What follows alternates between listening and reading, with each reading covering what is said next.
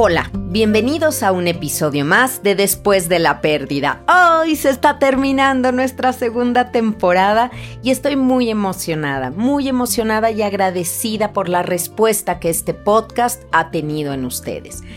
Gracias, es una palabra que a veces se queda corta para todo lo que ustedes me dan con escuchar, con compartir, con calificar, con comentar me siento muy cercana a ustedes y lo saben porque he compartido muchas cosas personales en este podcast.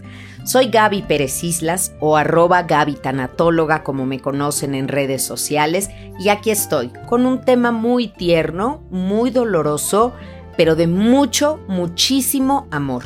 Es más, es un amor tan grande que no tiene dos, tiene cuatro patas.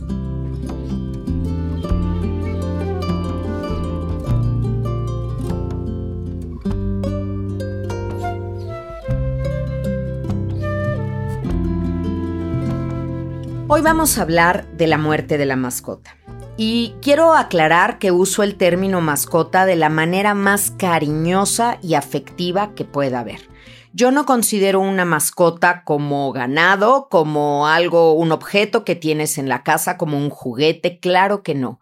La palabra mascota para mí no es peyorativo. Al contrario, es un amigo escogido, alguien que invitas a formar parte de tu familia, que lo atiendes, lo cuidas, que entiendes la enorme responsabilidad que es tenerlo, porque es hacerte cargo de una vida, y luego, uff, sufrir con su partida tremendamente. En mi libro de cómo curar un corazón roto, manejo este tema de es como entre las primeras pérdidas que tienen los niños. A pesar de que está dentro del capítulo 2, que es cómo manejar la muerte con los niños, obviamente perder una mascota no es nada más un tema de niños o de jóvenes. Tengamos la edad que tengamos. Una mascota es un amigo, nuestro perro, nuestro gato, nuestro pajarito, nuestros peces, cuyos, en fin, hay de todo tipo de mascotas. Las hay salvajes también, lo cual no debería de ser porque hay que dejar que los animales salvajes conserven ese instinto y ese no ser domesticados que luego les hace tanto daño para su ambiente natural. Soy una gran respetuosa de la naturaleza, saben que la amo y que eso es lo que me equilibra en la vida para poder lidiar como tanatóloga con tanto dolor. Y he visto muchísimo, muchísimo dolor cuando se trata de la pérdida de una mascota. Así que hoy vamos a hablar de eso si les parece bien y la bibliografía que les recomiendo es Cómo curar un corazón roto de Editorial Diana, buscar todos mis tanatotips y eh, que están en YouTube, en Gaby Tanatóloga y también las entrevistas que he dado para diferentes programas sobre el tema. Yo creo que si googlean eh, con ese ese tema y Gaby Tanatóloga o Gaby Pérez Islas, van a encontrar muchísimo material que puede ayudarles. Además, hoy vamos a hablar muchísimo de mi duelario de mascota estos duelarios que hice con todo el amor del mundo, auxiliada por una gran diseñadora que me apoyó, yo le dije toda la idea para los interiores y ella me la captó perfecto. Es un cuaderno, un journal de 50 páginas para trabajar tu dolor, para trabajar esa pérdida que ante los ojos de algunos es como ilegítima, porque, ay, es un perro, ay, por Dios, es un gato, adopta otro, ay, Cómprate, ve a la tienda de animales y cómprate otro pececito, no es para tanto. La gente que no tiene amor por los animales no puede comprender, primera, de lo que se pierden y segunda, del dolor tan grande que su ausencia genera.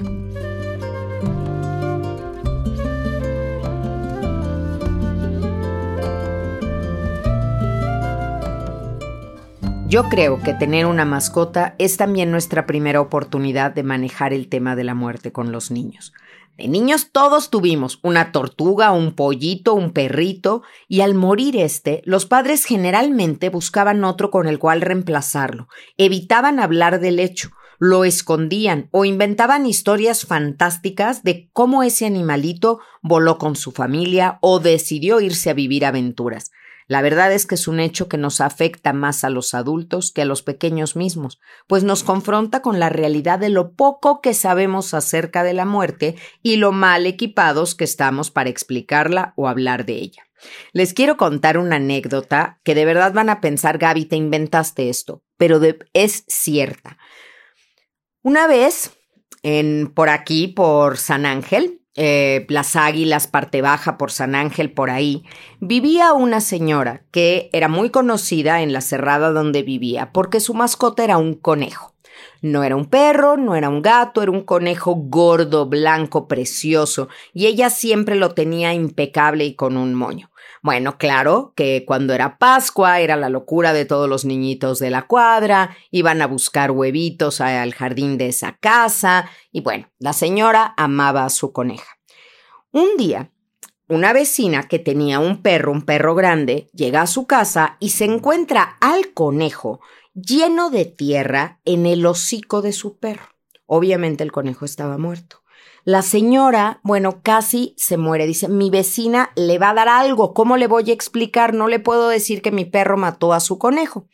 Entonces lo que hizo fue, entró, lavó al conejo, le secó el pelo con una secadora para que estuviera bien, le lavó el moño, se lo planchó, le acomodó el moño y fue y lo dejó en la puerta de la casa de la señora pues pensó que era lo más digno que podía hacer por alguien que, al, que pues tanto había querido la señora.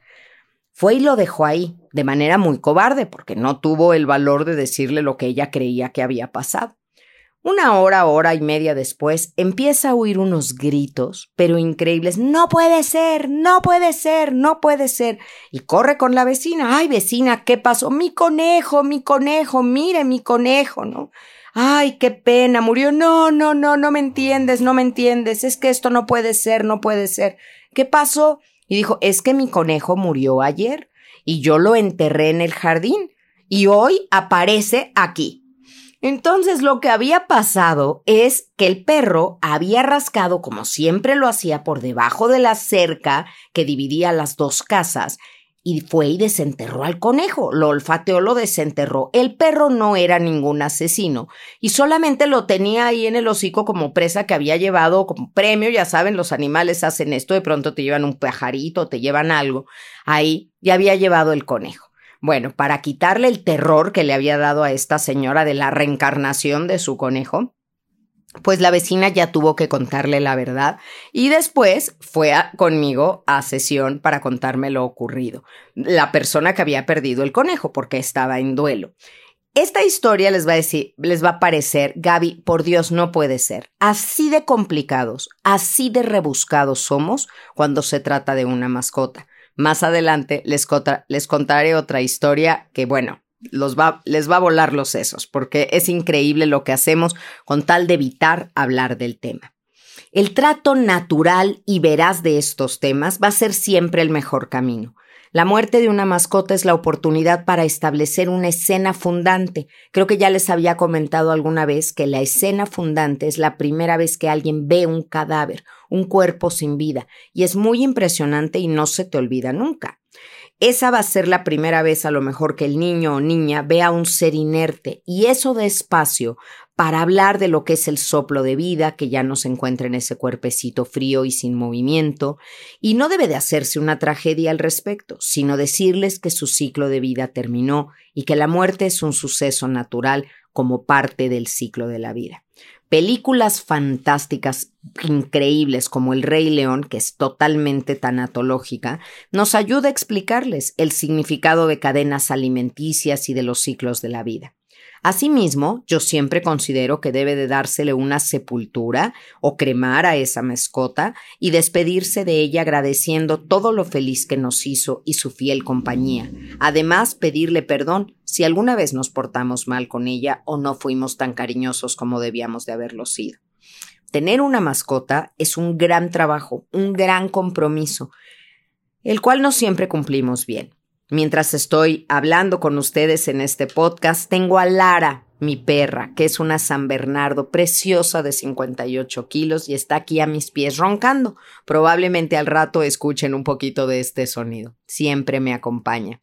Es un tapete que respira bajo mis pies y lo digo también de manera cariñosa porque es ese tapete o esa cobija que me da tanto calor y tanta compañía. Y bueno, Lara requiere muchísimo trabajo, porque tener un perro es lindo, pero no crean que, aunque salgo a la calle con ella y siempre causa polémica, ¿no? Porque siempre alguien le grita, Beethoven, y hacen ese tipo de cosas. La puedo tocar, muerde. A ver, voy a aprovechar para decir algo que siempre he querido decir. No pregunten, muerde. Todos los perros pueden morder con las circunstancias adecuadas y en las condiciones adecuadas. El perro que nunca ha mordido puede morder Así que tengan cuidado. Más bien lo puedo acariciar, me, puede, me puedo acercar y siempre tenemos que dejar que el perro te huela a ti primero. Ponle la mano, extiéndele la mano, que él se acerque y te huele. Y si lo acepta, lo acaricias. Y procuren no acariciarle de entrada la cabeza a los perros, porque si no eres su dueño,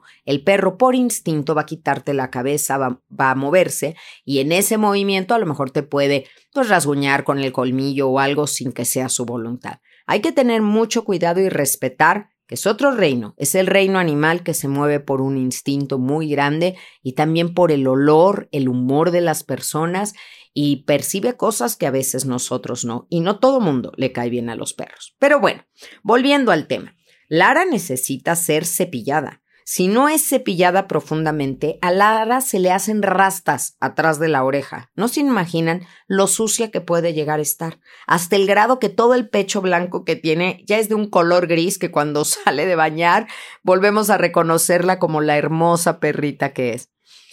Pero no me da tiempo muchas veces y tengo que ser honesta. Trato de sacarla a pasear, pero siempre me quedo corta con lo que ella merecería, por el exceso de trabajo que tengo. Y miren que somos varios aquí en la casa y todos nos hacemos cargo de ella.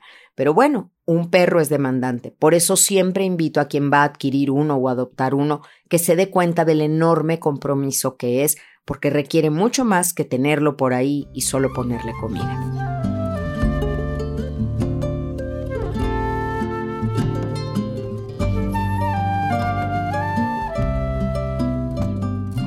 En algunos casos, la muerte de la mascota es el primer duelo en forma en la vida de un niño. Enseñarlo a agradecer y pedir perdón y a la vez perdonar es instruirlo para cerrar ciclos y capacitarlo para seguir adelante con su vida. Esto no significa que el pequeño no vaya a sufrir o que le impidamos llorar o expresar su dolor. Se vale llorar, siempre lo he dicho. En la vida los niños no los protegemos de querer expresar su alegría, ¿verdad? O sea, ¿por qué los vamos a limitar de que expresen tu tristeza? No le digas nada de lágrimas o ya olvídalo o vamos por otro, porque una mascota no es algo sustituible, no lo cambias así simplemente. Un duelo tiene que tomar su tiempo, pasar por diferentes etapas y, bueno, poco a poco ir sanando el corazón. Y ojalá que no se cierre para volver a tener una mascota, porque la reacción humana y normal es que cuando perdemos a alguien, un ser que había estado con nosotros tantos años y que vivía en casa, duele tanto que dices, no, ¿sabes qué? Ya no vuelvo a tener uno. ¿Para qué tengo un perro, un gato? ¿Para qué ando sufriendo? Mira, ya bastante hay con el mundo como está. ¿Para qué quiero tener otro, otro sufrimiento? ¿Para qué me lo compro o yo lo adquiero? Porque una casa sin un perro es un error. Así creo yo, ¿eh? Porque nos dan tanto amor y sí, vas a sufrir el día que lo pierdas, por supuesto que sí, pero bien habrá valido la pena. No cierres tu corazón al amor perruno o gatuno o del animal que tú quieras. Yo creo que son hermosísimos, son leales, son inteligentes, son intuitivos, saben, saben lo que te está pasando y te protegen de tantas cosas. Así que vive tu duelo, deja que sane tu corazón y cuando estés listo, ofrécele todo el amor que tienes para darle, pues a, a alguien más. A un niño o a un joven tenemos que decirle, lo bueno de la vida viene acompañado también de este dolor. Es un paquete, viene junto. Y bueno, te acompaño en este dolor, te doy lo que es necesario para salir adelante, las herramientas que puedes tener y cuando estés listo, yo estaré aquí a tu lado para que no te sientas solo. Te doy espacio, podemos ir con alguien a que te explique un poquito de este dolor. Hay unos cuentos maravillosos para niños que hablan sobre la muerte de un perro para explicar que siempre lo querrás y buscar que tu dolor no te haga daño y no le haga daño a nadie más, Qué hermoso privilegio, así como le enseñamos a un niño a caminar, a jugar, a leer, enseñarle también qué hacer con sus lágrimas. Quiero empezar contándoles de este duelario de mascota. Escogí mi color favorito para su portada, el amarillo. Es un color que para mí es luz, es alegría, es el color del sol, el color del mango, mi fruta favorita. Así que lo escogí justo para el duelario de mascota. Y lo comienzo con una frase que dice, honraré siempre el lugar que ocupas en mi familia. Esta frase la puse en un cuadro que está a la entrada de mi casa junto con las fotos de Getty, mi anterior perra, una labrador dorada preciosa, muy inteligente, que murió a los 10 años. La tuve 10 años conmigo, acompañó en su crecimiento a mis hijos y tuvo cáncer, tuvimos que operarla un par de veces y bueno, se complicó y se complicó y finalmente el veterinario tomó la decisión de pues que ya teníamos que terminar con su sufrimiento, lo que los veterinarios llaman dormirla, y no es dormirla, es una, es una eutanasia con mucho amor, porque es no permitir que sufra. Un animal no tiene el entendimiento para darle un sentido, un significado al dolor, y pues no merecen pasar por cosas así, cuando la vida empieza a ser indigna para ellos porque no pueden comer, no pueden moverse, no pueden tener la higiene que tienen en el lugar donde duermen y habitan, tenemos que dejarlos ir. Y fíjense cómo dije, tomó la decisión el veterinario, porque muchas personas llegan a, terapia conmigo se sienten terrible porque dicen es que tomé la decisión de dormirlo, es que yo lo maté. A ver, tú no tomaste esa decisión. Ningún veterinario que se precie de serlo y tenga una cédula profesional estaría dispuesto a matar a un animal sano y perfecto, joven, solo porque tú llegas y le dices que lo haga. El veterinario es el que te sugiere esta acción porque bueno, pues ya es lo que conviene, porque no te imagines que un animal está llorando o dando gritos de dolor a menos de que sea un dolor agudo. A veces dejan de comer, se meten abajo de una escalera o en un rincón y están padeciendo mucho. Así que acompañar a alguien en sus momentos finales también es un acto de amor y de desprendimiento. Entonces, estas 50 páginas que tiene uno por delante en el duelario te van a invitar a recorrer la historia.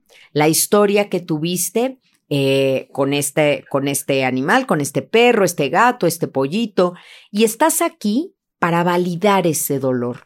Es muy común que escuches esta descalificación de la que yo te hablaba. Y ningún duelo se compara con otro, ¿eh? Así que no voy a comparar el duelo de la muerte de una mascota por el de un hijo, un abuelo, no. Cada dolor duele. ¿Y saben cuál es la peor pérdida de todas? La propia, la que estás viviendo en ese momento, porque tiene el 100% de tu dolor. El primer ejercicio que te pongo en el duelario, y por cierto, estos duelarios están disponibles en Mercado Libre y en Amazon México, así los pueden buscar, duelario de mascota. Primero es decirte quién era, ¿no? Mi mascota. Cuéntame, ¿quién era tu mascota? ¿Cómo se llamaba? ¿Qué era? ¿Cuántos años llevaban juntos? ¿Cuál era su rasgo más característico? ¿Cuál era el color de sus ojos, su pelo, su textura, el sonido que hacía? Y después platícame tu historia con ella. Todo comenzó cuando y cuéntame, cuéntame cómo llegó a tu vida o cómo llegaste tú a la suya. ¿Cómo llegaste a quererla tanto? Y si de algo tenemos fotos, uff, es de nuestros perros. Si quieren ver las fotos de la mía, pueden buscar su Instagram, porque así como yo me estoy como arroba Gaby tanatóloga, también pueden encontrar arroba la vida de Lara.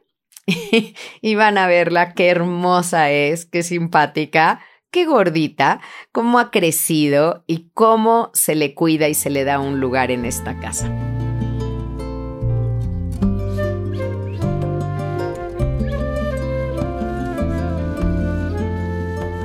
En este duelario, pues tengo muchos espacios para que imprimas y pegues algunas de las fotografías, para que no evadas tu dolor también, para que tu agradecimiento sea genuino. Así que hay muchas líneas para que tú le puedas agradecer.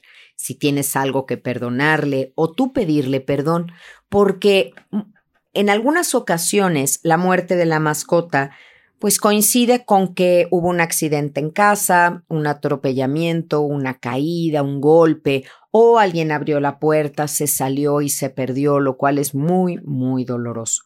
Claro que los accidentes pasan y no es culpa de nadie, así que no te recrimines. Tienes que poderte perdonar y si tienes algo que pedirle perdón a, ella o a él, pues hazlo, hazlo también porque creo que eso será importante para el trabajo que hagas en este proceso. Tienes que integrar tu experiencia a tu vida en lugar de evadirla.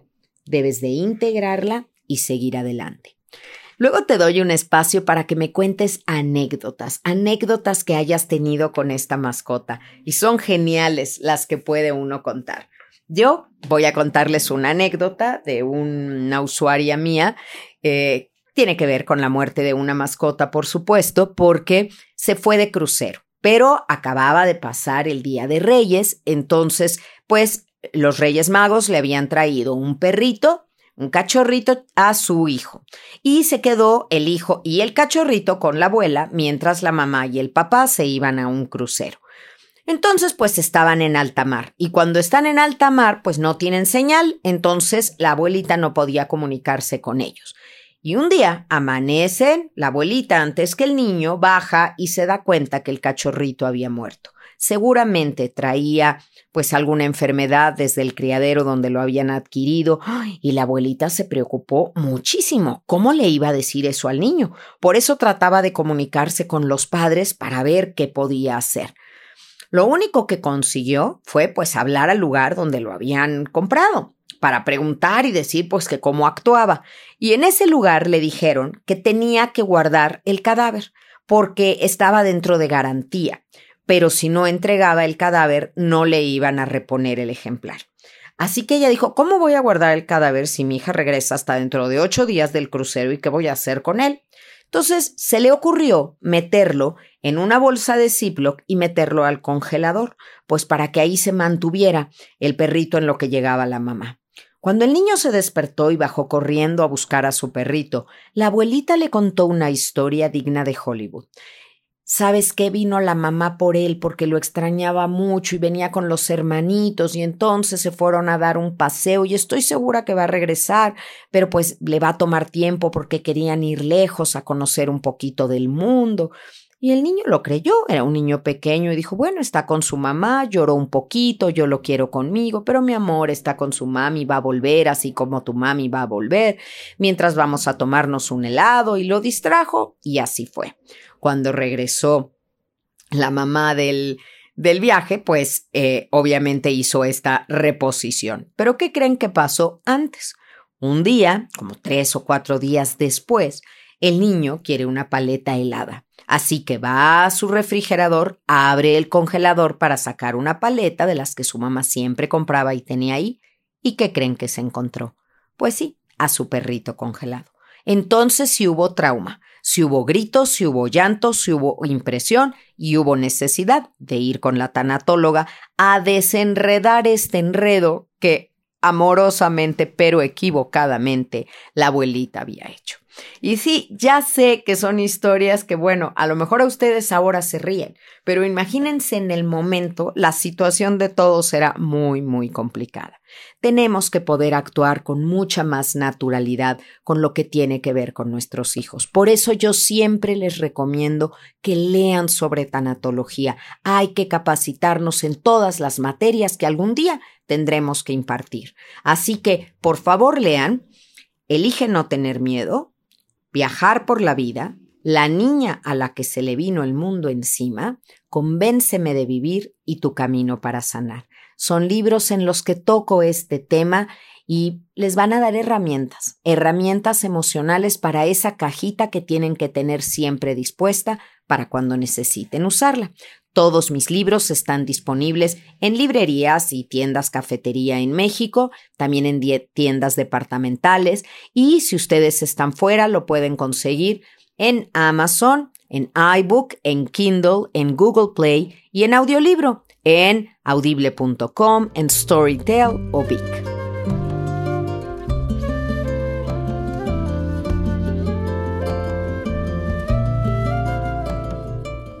No es una buena idea que cuando se ha muerto tu perro y vuelves a tener otro un poco más adelante, le pongas el mismo nombre. Nunca es buena idea. Cada quien tiene que tener su duelo, su momento, su personalidad y su oportunidad de vivir en tu corazón, no repitiendo una historia, porque hay quien le pone Rambo al primer perro y Rambo 2 y Rambo 3. No, pues se me hace horrible. Yo creo que cada uno tiene que tener esa, ese sello, esa individualidad. Es lógico que te vas a confundir algunas veces y que vas a llamar a uno por otro, porque estabas muy habituado a, decir el otro nombre. Pues ni modo, te corriges y, lo y le llamas como se llama actualmente. Eh, no, no hay nada de malo en equivocarte. Lo hacemos hasta con los nombres de los hijos, así, cuando estás regañando a uno. A ver, tú, Luis, Claudio, Pedro, ven acá, el que sea, pero ven acá, porque estamos enojados. Así que de pronto desde la emoción puede salirte el otro nombre, pero no es buena idea nombrarlo igual. Porque es como también fomentar nuestra negación, ¿saben? Es como hacer como que no murió y ya lo tengo de regreso. De hecho, yo siempre, eh, bueno, lo que sugiero es que si no quieres otra raza diferente, pues busques otro color, otro pelaje, otro tamaño, intentes si tenías hembra ahora macho, para que tu mente también no, se, no te juegue esos truquitos, esos truquitos de que son idénticos uno que otro. Un perro, un gato, un caballo o cualquier otro animal puede convertirse para un adulto en el motor de su vida, su compañía, su para qué levantarse de la cama, su responsabilidad y la fidelidad absoluta. Los lazos entre un humano y una mascota pueden alcanzar niveles difíciles de comprender para quien no siente afecto por los animales o los considera como cosas o simples pertenencias sustituibles. La enfermedad de quien nos ha acompañado y dado momentos de alegría es muy dura no se le puede hacer entrar en razón y los instintos básicos de un animal lo hacen empezar a actuar muy distinto al ser con quien estábamos acostumbrados a convivir. A veces nos puede dar miedo nuestra propia mascota y no se sientan mal por eso. Un animalito que está sufriendo puede volverse violento y te puede morder. No te muerde él, te muerde su dolor o te muerde su miedo. Así que hay que tener cuidado, respeto y todos estos sentimientos encontrados que tienes, pues saberlos canalizar. Para eso te ayudaría muy bien una, una terapia. Además de la muerte natural, pues existen otro tipo de muertes violentas, tristemente envenenamientos, extravíos, accidentes, son situaciones muy dolorosas debemos darnos ese tiempo para elaborar el duelo de la pérdida. La no presencia cala hasta los huesos, créanme, y es muy inhabilitante porque sucede bajo nuestro mismo techo. Cohabitamos con el dolor a cada instante. El tiempo, honrar su memoria, respetar el lugar que ocupa en nuestra familia, donar sus cosas, mantener imágenes mentales o impresas de esos momentos felices, nos ayudará mucho a sobrellevar este hueco en el alma. Si alguien perdió a su mascota, por favor, ustedes no vayan y le regalen enseguida a otro. Eso es hacerlo sentir como que era sustituible, y los amigos no se sustituyen así. Denles tiempo, respeten su dolor permitiéndole que cuando esté listo, él o ella misma escoja a su nuevo mejor amigo. Siempre he creído que esto es algo que te eliges, ¿no? Que hay una química y te eliges uno con otro y dices, sí, este es. En el duelario hablamos también justo de esto, de no sustituirlo por otro, y de cuál era su misión en tu vida. Claramente algunos animales tienen una misión muy determinada en nuestra vida, como me dicen algunos de mis pacientes. ¿Sabes, Gaby? Es que este perrito llegó justo unas semanas antes de que muriera mi mamá. Si no hubiera sido por la obligación que yo tenía de cuidarlo y atenderlo, no me hubiera parado de la cama. O alguna chica me dijo una vez, este gatito me lo regaló mi papá y es lo único que me queda de él porque su papá había muerto hace años, así que había un vínculo muy, muy especial con ese felino hermoso. Y así sucede. Es tu amigo, es tu compañero, es el que mitiga la soledad. He sido testigo, y lo digo con respeto, y seguramente algunos de mis usuarios escucharán este podcast y saben que estoy pensando en ellos. He sido testigo del amor que tienen y de cómo los cuidan y de cómo pasan noches en vela y de cómo los llevan en carreola cuando ya no pueden caminar a mi consultorio o se duermen en el suelo para estar a la altura con ellos cuando son viejitos y ya no pueden subirse a la cama. Cómo gastan sin medir, o sea, sin pensar, sin que les duela lo que tienen que invertir y gastar porque tristemente los tratamientos pues son muy caros, las cirugías, las quimioterapias para los animales y los tenientes de ellos, uff, no les importa, pagan lo que tengan que pagar, ven por su bienestar, ahí están es increíble ir a estas tiendas de accesorios de animales y ver todas las curiosidades que hay y la gente que está dispuesta para comprarle una fuente de agua para que no tome de un simple plato y escoge los mejores botes para guardar la comida y ni se diga de los frascos para las galletas o los premios.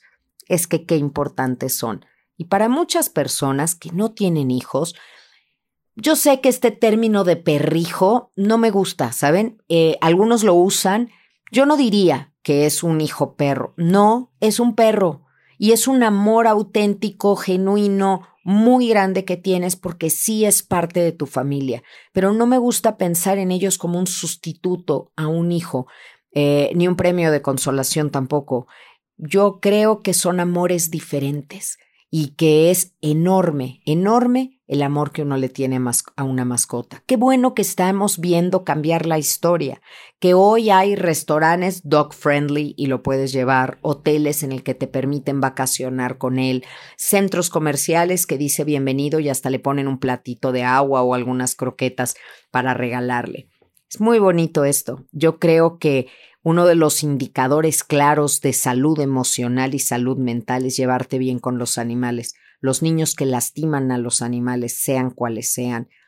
Hay que vigilarlos muy de cerca, reprenderlos por esta conducta, orientarlos y vigilar su salud emocional, porque encontrar placer en dañar a alguien, híjole, sí es algo muy enfermo. Entonces, con una mascota hay que ver cuál fue su misión de estar en nuestra vida y cuando no está, permitirnos esas lágrimas que sí son legítimas, que nadie te diga lo contrario. Como sucede dentro de tu casa, pues diario que llegues ahí, vas a estarlo buscando. Era alguien que corría a lo mejor a saludarte, a darte la bienvenida. Uf, se siente mucho, mucho la ausencia y ver sus cosas.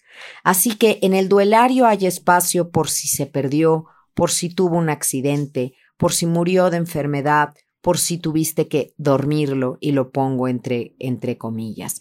Y luego, eh, pues para contar tu biografía, a lo mejor también escoges unas fotos para ir haciendo como la memorabilia de cómo fue creciendo y cambiando. Y tengo espacio ahí para que me contestes qué te enseñó y cómo dejó su partida tu corazón.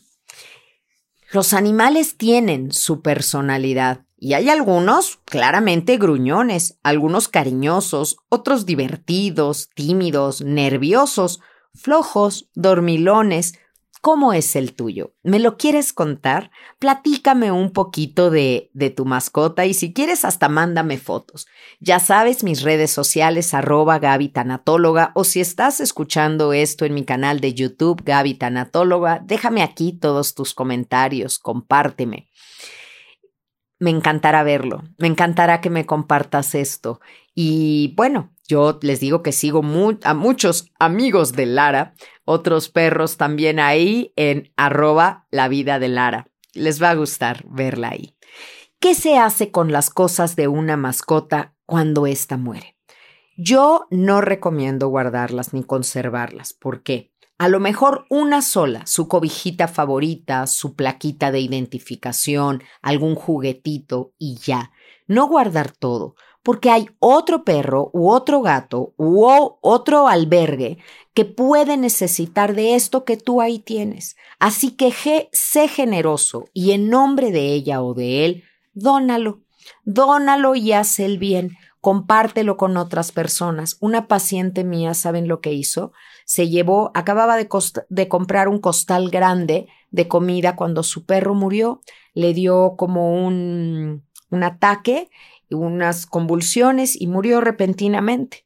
Así que bueno, ya que había pasado todo, se dividió eh, estas bolsa grande de croquetas en muchas pequeñas bolsas de estas así con cierre de croquetas y cuando iba en la calle y veía un perrito eh, que pues estaba un perrito callejero, ponía un platito que había puesto ahí, que había conseguido, y lo llenaba de croquetas y otro platito con agua en nombre de su mascota. Y así fue repartiendo tristemente para quien me escuche en otros países, pues habrá deducido ya que en México hay muchos perros callejeros, muchos, muchos. En parques a veces podemos encontrar hasta una así ya una manada de perritos abandonados porque desgraciadamente hay mucho abandono de mascotas. Los ven lindos cuando son cachorritos, los regalan en Reyes o Navidad y después cuando el perro crece, cuando el perro a lo mejor ya no es tan divertido o cuando reclama con justa razón atención, lo dejan ir, lo sacan a la calle y esto es súper triste. Por favor, no lo hagan, no lo hagan. Pero hay muchas almas y muchas fundaciones que cuidan a los animales, que los protegen, que los recogen, que les buscan hogar. Si ustedes me siguen en mis redes sociales, verán que con frecuencia retuiteo y, posteo cosas de esto que me mandan, porque creo que todos podemos hacer una red de apoyo para evitar que los animales sufran. Les debemos tanto, tanto.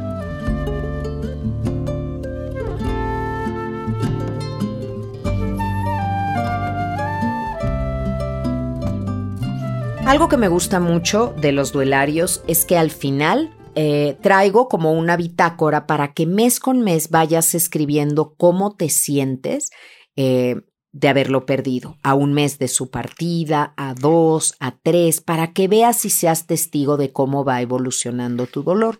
Ese dolor que al principio crees que no pasará nunca, va a ir cambiando y se volverá una nostalgia, una añoranza, una melancolía dulce, y así que bueno, ahí va a ir acomodándose en tu vida. Siempre, siempre ocuparán un lugar en nuestro corazón y tienes que definir cuando llegue un año qué tipo de amor fue el tuyo con él.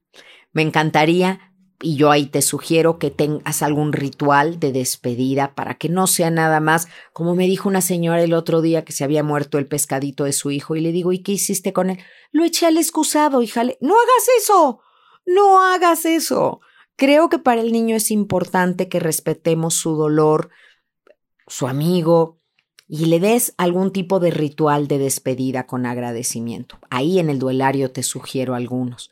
Y también te pido que me cuentes la historia de cómo escogiste el nombre de esa mascota. Hay unos nombres chistosísimos. Hay quien elige ponerle el nombre de una persona y quien no, quien escoge unos nombres eh, históricos, eh, mitológicos y a veces no tiene nada que ver, no te mache el audio con el video. Bueno, vamos a la sección que tanto les gusta de recomendación de película y casi casi estoy segura que se están adivinando cuál les voy a recomendar. Antes de que vayamos a esto y como nota final, quiero mandarles un abrazo, un abrazo grupal, un abrazo fuerte a todas las personas que han perdido a una mascota y agradecerles por el amor infinito que le dieron, porque ha valido la pena, la pena que hoy nos genera su ausencia nos la pagaron con creces, con compañía, con amor, con alegría, con sus travesuras y sin duda nos enseñaron a ser mejores personas.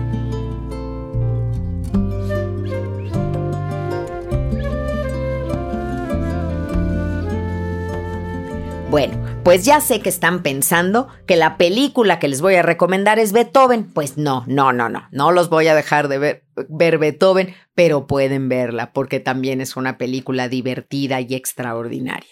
Pero sí me voy a ir aquí a una película legendaria, Marley y yo, una película del 2011 que está protagonizada por Travis Turner. Eh, es una comedia de amor, una historia de amor es divertida porque ahí vemos como John y Jenny viven una profunda y divertida aventura, lo que es exactamente tener un perro, ¿no? Cómo crece, cómo van cambiando sus necesidades, cómo después llegan los niños a la familia, cómo crece la familia, cómo se complica, en fin. Pero estas aventuras y estas travesías de amor no son eternas, así que Marley se hace mayor y Marley también muere. Así que perdonen por el spoiler alert, pero sí quise decirlo porque pues obviamente la estoy recomendando en el contexto del tema de hoy y si la van a ver con sus hijos, prepárense, acérquense unos pañuelos. Es una hermosa película que sí creo que debemos de ver porque no hay que sobreproteger a los niños. Al contrario, eh, qué mejor que empiecen a ver cómo el personaje de una película lidió con esto antes de que sea yo mismo el que tenga que hacerlo. Les cuento una anécdota rápida antes de pasar a la última sección donde ustedes hablan y yo escucho. ¿Cómo escogí a Lara? Mi hijo, el menor, quería un perro, porque él fue el que menos disfrutó de Getty, nuestra perra anterior, porque era el más pequeño. Así que quería un perro. Y empezamos a buscar y fuimos a que nos aconsejaran cuál, cuál, era el mejor para nuestro tipo de familia. Uy, nos hicieron toda una entrevista y fue muy interesante. Y finalmente nos enseñaron al perro que era el adecuado para nuestro tipo de familia y actividad. Y no nos gustó. Con todo respeto, porque era un perro muy inteligente y era un perro listo y todo, pero no nos gustó tenía el pelo así como tieso y como que les digo que tiene que haber esa conexión. Entonces ahí, en un corralito, me asomé y estaba Lara. Era, tenía tres meses de edad, era un muñeco de peluche, la cosa más hermosa que has visto, y se paró así de patitas y me puso una carita irresistible. Cuando me vio, el veterinario que estaba yo viéndola me dijo, un San Bernardo desde luego no. Desde luego no, no lo recomiendo para el tipo de familia de ustedes, para la casa en la que viven, para nada. No, no, no, un San Bernardo no, no, no, y no, no voy a venderles un perro que después vengan y me, me reclamen y me digan que no lo quieren y lo regresen y no. Pero ya, ahí yo ya estaba enamorada y creo que Lara también. Así que cuando volteé, la saqué de esa cajita, bueno, del corralito, la cargué, y volteé a ver a mi marido, que es la persona pues más congruente que se puedan imaginar, es contador, es lógico, es cerebral, y lo volteé a ver y, así con una carita de sí, podemos, y se enamoró de ella también, y me dijo sí, y ha sido la locura más grande que mi marido y yo hemos hecho. ¿Por qué? Porque vivíamos en una casa muy pequeñita que no tenía jardín ni patio, y pensábamos tener un San Bernardo en una casa así. Y así creció Lara, eh, pues casi su primer año, creció pegada a nosotros porque no había más espacio, claro, la sacábamos diario a caminar, a jugar ahí al condominio, afuera, a las áreas comunes, la enseñamos, la educamos, eh, la hemos querido mucho. Ella se hizo a nuestro estilo y a nuestro espacio y después, como si Lara fuera un ángel, nos trajo la oportunidad de poder cambiarnos y tener un pedacito de jardín al que les voy a decir que nunca sale, porque claro, se acostumbró a estar siempre pegada con nosotros. Así que ese pedacito de jardín que yo tanto quiero, para ella es el baño local. Pero bueno, este angelito logró que nos cambiáramos de casa porque nuestras necesidades habían crecido justo cuando pensábamos que nos íbamos a ir haciendo menos porque los hijos habían crecido y ya se estaban yendo de casa. Pues no, llegó Larita a hacernos la vida inmensamente feliz.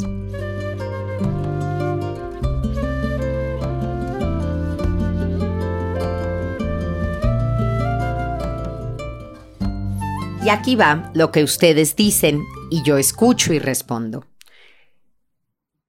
Me escribe una mujer, me pide que no diga su nombre y ella acaba de tener una pérdida muy fuerte. Y me dice, Gaby, dentro de mi dolor, así me sorprendió la vida.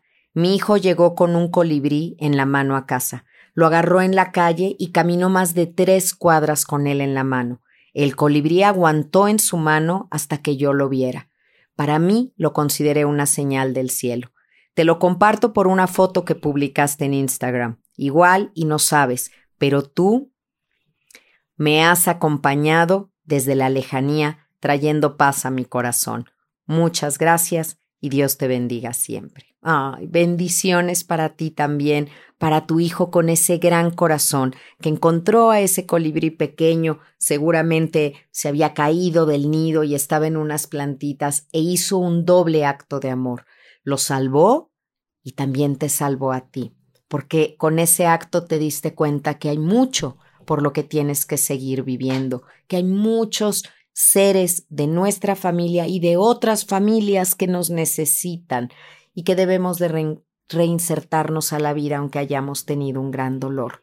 Los animales nos convencen de vivir. Así que ahí está. Gracias, gracias por ese comentario, gracias por todo lo que me escriben. Disfruten la película recomendada disfruten y amen a sus mascotas y reciban de mi parte un abrazo enorme, enorme. Ya saben que si quieren estudiar tanatología, encuentran mis cursos, mis conferencias y mi diplomado en gabitanatóloga.teachable.com. Soy Gaby Pérez Islas y estoy feliz de que me hayas acompañado en este episodio de Después de la Pérdida, tan lleno de pelos, babas, amor y anécdotas maravillosas.